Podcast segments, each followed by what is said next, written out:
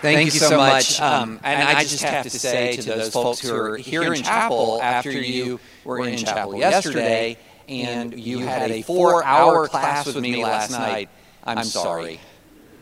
I'm sorry. There's, and there's so much more to go. I was just thinking. Uh, just saying earlier, uh, right before chapel, that my class is like watching Lord of the Rings extended editions in three consecutive nights, except, except it's extemporaneous dialogue. So, um, okay, I am here today to talk about truth in a time of lies. But just like yesterday, I'm going to begin with a little bit of a personal story about how several years ago, my wife and I in our Christian community kind of took a detour that a lot of other people don't take, that we went against the grain of our church, we went against the grain of our peer group, and we made a stand that a lot of other people disagreed with rather vehemently. Um, I'm speaking, of course, of our decision not to tell kids that there was a Santa Claus. Uh, this actually did cause like a lot of consternation. But anyway, um, I'm going to talk about that, and believe me, I'm going to bring it back around. And there's a reason why we did not tell our kids that there was a Santa Claus. Now, I'm very sorry if anyone was under any lingering impressions that there was a Santa Claus, but I guess now's the time. Uh, and, and there was a reason why, and it was connected to a painful childhood memory. And I can't tell if it was a pain. And I, I finally, I think I figured out why it was a painful childhood memory. And, and as I tell you this, I'm not in any way, I had the greatest parents in the history of the world. So let me just say that. I had a great childhood. But I remember the first argument that I lost. And the first argument that I lost was a passionate, heated argument with my cousin, my older cousin, whom I idolized. I mean, he was the guy I could I couldn't wait to get to his house as a young young kid because he was listening to contraband music like Rush. And I couldn't wait to hear like that song Tom Sawyer. It just sounded so rebellious. Y'all don't even know what I'm talking about. And uh, and so one night, laying there in his room, we started to have this discussion, and he said, "You know, there's no Santa Claus." At which point, I was indignant. Of course, of course, there's a Santa Claus. And I mustered all of my best arguments. I have presents as promised, and I have written proof. It says from Santa, how about that? Documentary proof. That's some of the best proof in a court of law. If you can bring a document into court and it says from Santa. No, your parents did that. No, sir. I can tell you why I know my parents did not do that because they told me they did not do that. I have their testimony, I have documentary evidence. Your parents are not telling you the truth. What? How dare you, sir? How dare you, sir? If this was the 18th century, I would have pulled out the glove, I would have smacked him across the face, and we would have been headed to Jersey, where everything was legal, to have the duel. And I was indignant, and I had ended the night confident that I was victorious. I had my documentary evidence, I had my testimonial evidence from a trustworthy source, and I had vanquished my older cousin who might have cool music taste but knows nothing about the mysticism and wonders of one Claus, comma Santa. And so we're driving home from Indianapolis, where my cousin lived, and I very confidently declared to my mother and father, you won't believe what Jeff said last night. What? He said, There's no Santa Claus. Can you believe it? Silence. Uncomfortable glance between mother and father. More silence. And I said, Oh. And a single tear rolled down my cheek and I still, it's so funny. You know how there are certain memories from childhood that you can almost conjure up that moment and you can feel it again? I can feel it, and I still can't decide if I was more sad about no Santa or if my pride was more wounded about losing the argument. I, to this day, I don't know. But I remember that feeling. And I remember it so distinctly that when my wife and I first got married and uh, she got pregnant with our first kid, I said, You know, we're not telling our kids there's a Santa, right?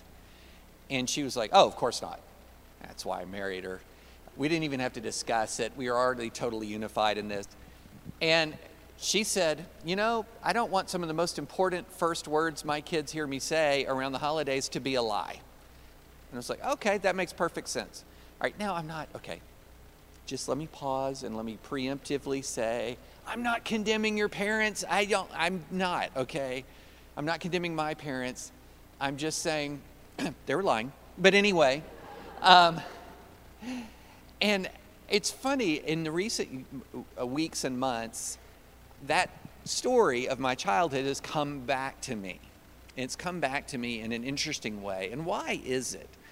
Well, the title of this chapel talk is Truth in a Time of Lies. And I don't think that I have ever lived in my adult life in an environment where more falsehoods or more passionately believed, even by the people of God, than they are right now. Now, people have long believed falsehoods. I mean, people have long sort of had casual conspiracy theories. I've known, I can't even count the number of people who sort of casually, kind of sort of, are pretty convinced that a whole bunch of people, up to including the mob and possibly space aliens, were involved in uh, the killing of John F. Kennedy uh, Jr. I, I know that, uh, or, or, killing of John F. Kennedy, I know that uh, there are people, you know, um, heck, some of my son's friends who go down rabbit holes about the moon landing, yada, yada, yada. But it's not something that defines them. Like, even if they sort of casually believe things like, you know, Kyrie Irving at one point may or may not have believed the earth was flat. But, you know, that didn't define him. I'm talking about not just sort of casual conspiracies, but lies and falsehoods that are defining the way we operate in the body politic and the way we treat each other. The way in which we treat each other.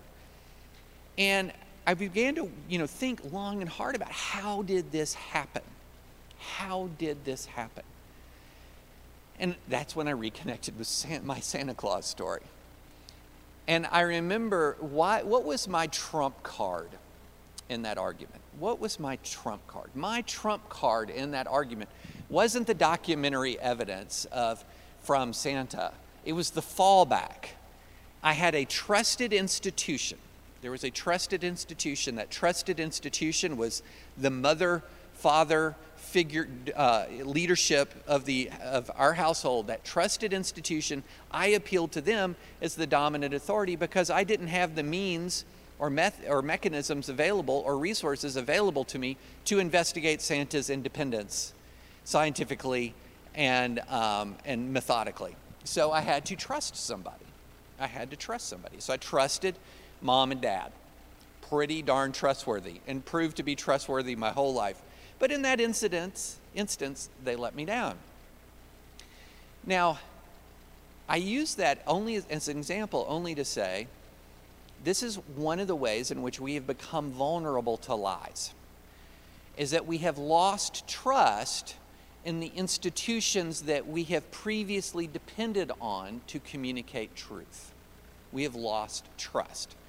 Now, why have we lost trust? Well, there's two kinds of distrust that I think are dominant in the United States right now. One is earned distrust, in other words, we have lost trust because we've been legitimately let down by institutions. And another kind of distrust is what I call manufactured distrust. And so, what we have coming together right now in sort of a perfect storm in a highly polarized env- environment is a combination of earned distrust and manufactured distrust to create a trust crisis in this country that is leading us to believe at the edges frankly, some wild, wild stuff. Wild, dangerous stuff. Okay, so what are some of the earned distrust? I mean, we can list some of it off the top of our head. We've seen media make mistakes. We've seen media bias lead to blind spots. I mean, one of the worst examples I can think of of media bias and media bias and media blind spots and misleading stories in recent years was centered around, and I wrote about it this morning in my morning newsletter, which you all, as I'm sure, are already paying members of the Dispatch, have already received and read, so this is old news to you. But I talked about one of the worst examples of earned distrust was the story of the Covington Catholic incident on the steps of the Lincoln Memorial a couple of years ago, where a, about a 15 or 20 second, for those who don't know about this, there was a bunch of kids from a school in, univers- in, in um, a, a, school called Covington Catholic in Covington, Kentucky. It's in northern Kentucky, just across the river from Cincinnati, who go every year to the March for Life. Um, a lot of Catholic schools send their whole student bodies to the March for Life. So this was Covington Catholic, no exceptions, sent their students to the March for Life. While they were there, they're just kind of hanging out, having a good time. And there was this group of people who, uh, if you've gone and spent much time in Philly or Washington or New York, you sometimes run across them. They're, they they go by the term of um, black Hebrew nationalists. They're a, to call them fringe is to insinuate that they're even fringe. I mean, they're fringe of fringe of fringe. Very small group of people who I don't know their theology all that well, but they kind of believe that they're, they're like the, the true Israelites. And they're very loud and aggressive about it. And they really get in your face. And so they're in, their, in, in the face of these Covington Catholic kids, and the Covington Catholic kids are kind of confused by it all, and they have this weird sort of back and forth. And then into the middle of the group walks this activist. I believe his name was, oh, shoot, I can't remember. Nathan Phillips? That might be wrong. Uh oh. I'm just creating some earned distrust right here if I say the wrong name. A, but a Native American activist just walks into the middle of the whole group of Covington Catholic kids, kind of beating on a drum and chanting. All a very confusing thing. Like if I'm 15 years old or 16 years old while all of this is happening, I have no idea what I'd do absolutely no clue. I might laugh, I might be uh, confused. But there was about a 15, 20 second bit of video that made it on the internet that made it look as if these kids, some of them wearing MAGA hats, had surrounded this Native American elder and were trying to physically intimidate him. That's what the 15 to 20 second video looked like. And people went volcanic. I mean, furious. They were furious. And so, deluge of threats fell upon the college, I mean, the, the school, on the parents. People tried to muster up campaigns to have the businesses of the parents of these kids closed down, have their livelihoods ruined. The one kid who stood in front of the Native American activist, and there was a short snapshot of him, and he kind of had a bemused look on his face, and it was characterized as a smirk. And all across Twitter, people said that's a punchable MAGA face. It was vicious. It was awful. I'd never seen anything like it, this sort of immediate gang tackling off a 20 second clip of video. But then, turns out the whole video was online. And the actual reality was about 180 degrees from the truth. That in fact, this group didn't surround this man, that this man walked into the middle of them.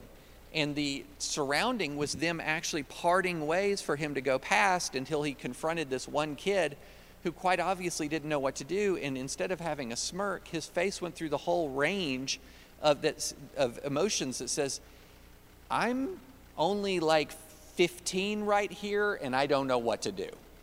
And it was not smirking, it was not arrogance, it was just confusion. In other words, everything was 180 degrees the opposite of the initial story, and people's lives were being ruined.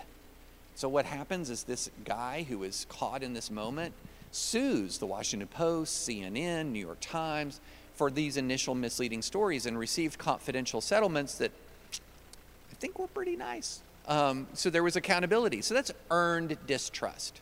It's earned distrust. What is manufactured distrust? Well, Manufactured distrust is a phenomenon that we see that when people see that news media outlets do things wrong and see that there's an appetite for people decrying the media, they make an industry out of undermining trust in institutions. Sometimes they do it through flat out lies. Sometimes they do it through exaggerations. Sometimes they do it by pointing out if there's 20 correct stories and one incorrect story, pointing out and focusing on the one incorrect story as if all the correct stories don't even exist. And so you have an entire industry in the United States of America that exists to take the distrust that's already forming, especially if it's an institution that we have a partisan antipathy towards, and turning it into and manufacturing more and more distrust. So that our dominant position is this. So I, I write for the Dispatch, which is a new uh, media company just started by a, uh, a group of conservative journalists. Uh, but I also am a columnist for Time Magazine, which is mainstream media. Okay? And I will write things in mainstream media. And all of a sudden, my social media feed will fill with I don't read anything on Time Magazine. Oh, that's from Time Magazine. That's fake news. I'm like, uh, it's me. Like, I'm not fake news. I'm not perfect, but I'm not fake news. But it's this constant manufactured distrust that discounts anything based on where it came from. And if it didn't come from a source we'd like, we don't listen to it at all. And so that's where we are. And then you add on top of that this sort of partisan antipathy that I talked about yesterday, where people on right and left don't like each other at all, increasingly. And what do you create? You create an atmosphere where you don't have the traditional outlets and ways of discerning truth are not trusted anymore. They're not trusted anymore. So I didn't even have to ask my parents about the Easter bunny. I already knew. I already knew. The trust was gone about, you know, mythical creatures that distribute presents on Christian holidays. Like, no more. I, you can't sell me that line again. And so that's what we live in. And we live in this because we have all of this distrust, we often end up making illogical decisions because we're filtering our understanding of the world through all of this distrust. So you'll have people who say, I will absolutely not trust anything I read from the New York Times, but have you seen this scoop on the Pope in patriotlibertyeagle.net? And you're thinking, wait, how did we get there? I just described how we got there. That we live in a world of earned distrust, partisan antipathy, and on top of that, that partisan antipathy creates a market for manufactured distrust, and here we are. And where is here? Where is here is where a majority of people in our demographic, of the demographic of most of the people in this room, not everybody in this room, but most of the people in this room, white evangelical, a majority of the people in our demographic now believe a lie, and a rather important lie right now, that the election of 2020 was stolen from the rightful winner, Donald Trump. That is not true. It's not true. Not only is it not true, there isn't a reasonable basis for believing that it is true.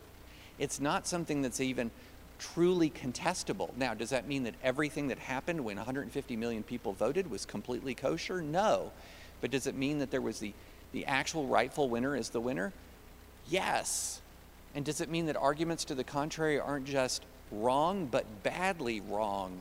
Yes. Yes. It's a hard thing for people to hear because there's an awful lot of smart people. You might know them. I'm going to assume that none of you are in that category.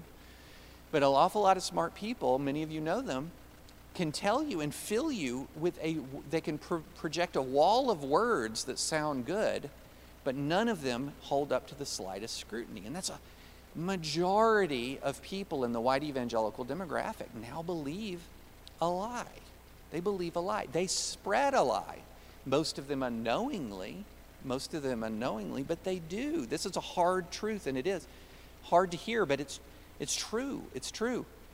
And there's even another group of people emerging within, again, much within the church, who believe some really wild and scary lies right now. Um, how many people have heard of the QAnon theory? Okay, how many of you know what it is? Okay. Buckle up, y'all. Buckle up, okay? This is craziness. It's a belief that began to be spread by a entity known only as Q on a message board called 4chan, which never, I don't think 4chan exists in its present form anymore and has now down, gone to 8chan and then to 8kun. Do not look at these places, okay? I mean, it is like, you know when there's a horror movie and like you open a door and behind the door are unspeakable sights mixed with awful screaming and then you shut the door that's like going to these sites it's like oh 4chan.com yeah! Okay off.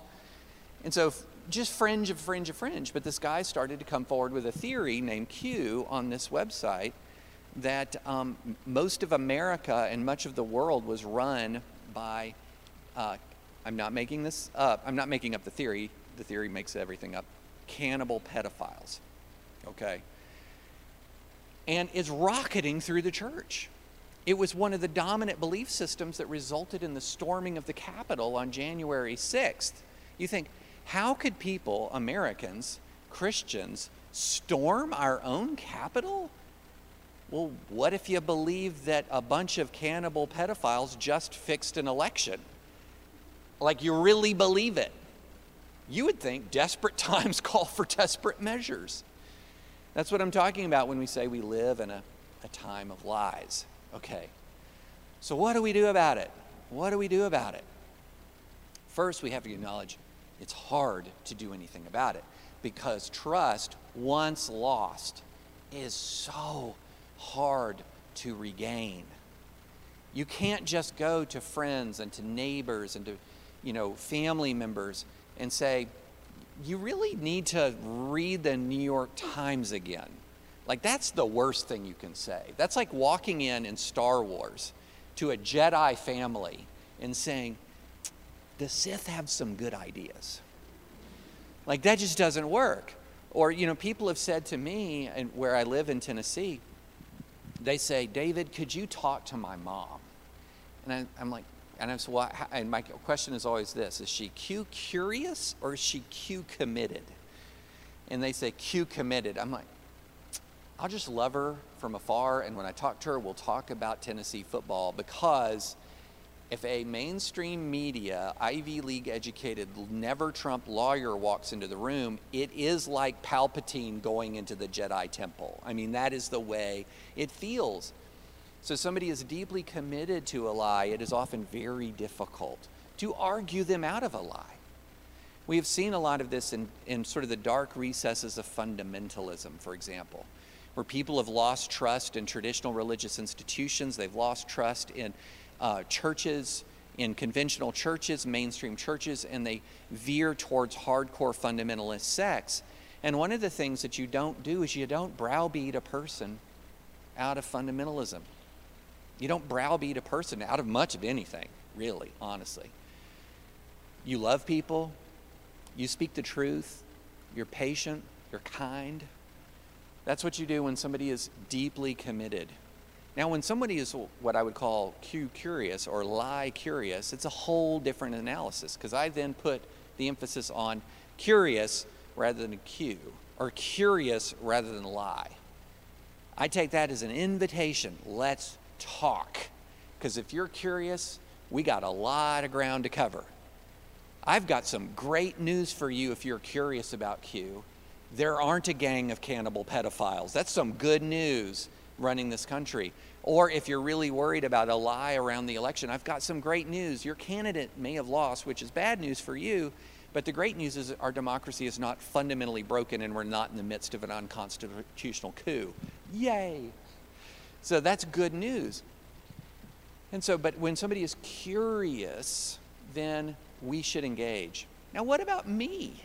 What do I do? How do I avoid, as I am setting off on this journey, of, of academics, going into professional life, going into a life uh, in, within a church community and church family, what do I do? Well, I, it first begins with a promise. It begins with a promise that you make. And I, and I really like these words from uh, Alexander Solzhenitsyn. And uh, I have it here in my iPad. Hold on one quick second, because I don't want to mess up the quote. I kind of messed it up last night. For that, I'm sorry. Here we go. From Solzhenitsyn, uh, Soviet dissident, a dissident in the Soviet Union. I love this. This begin with a resolve. You can resolve to live your life with integrity. Let your credo be this Let the lie come into the world, let it even triumph, but not through me. But not through me. What does that mean? What I like about it is has it has a couple of it has some it has a acknowledgement and a resolution. The acknowledgement is we're people of limited strength and power. We can't stop the spread of lies. We can't. You know, as much as I want to, and I have a you know decent sized Twitter following and all of that stuff. I got my prized little blue check mark, but lots of people have blue check marks, and we fight and argue all the time on Twitter. And I can't stop lies. I can stop some people from believing in lies, but I can't stop lies. But I can make that's the acknowledgement. We can't. Not any one of us can stop lies, but we can have a resolution to live your life of and to say that the lie is not going to come through me. So that you have to start with that. You have to start with that baseline level of resolve. The lie will not come through me. Then here's the tough question. Wait a minute. How do I know what's truth and lies? How do I know? I've got a, a spirit a a a, um, a theological suggestion, and I've got a practical suggestion. So, my theological suggestion is marinate in the Westminster Catech- the Catechism, specifically around the ninth commandment. Okay, I'm going to put my, th- my uh, microphone down for one second. I'm going to read this awesomeness that was written hundreds of years ago. Okay, hold on. By the way, if you're going to use an iPad, don't have the awesome new um, floating keyboard because you can't actually flip it around very easily and you, leads to awkward pauses in speeches like this, but bear with me.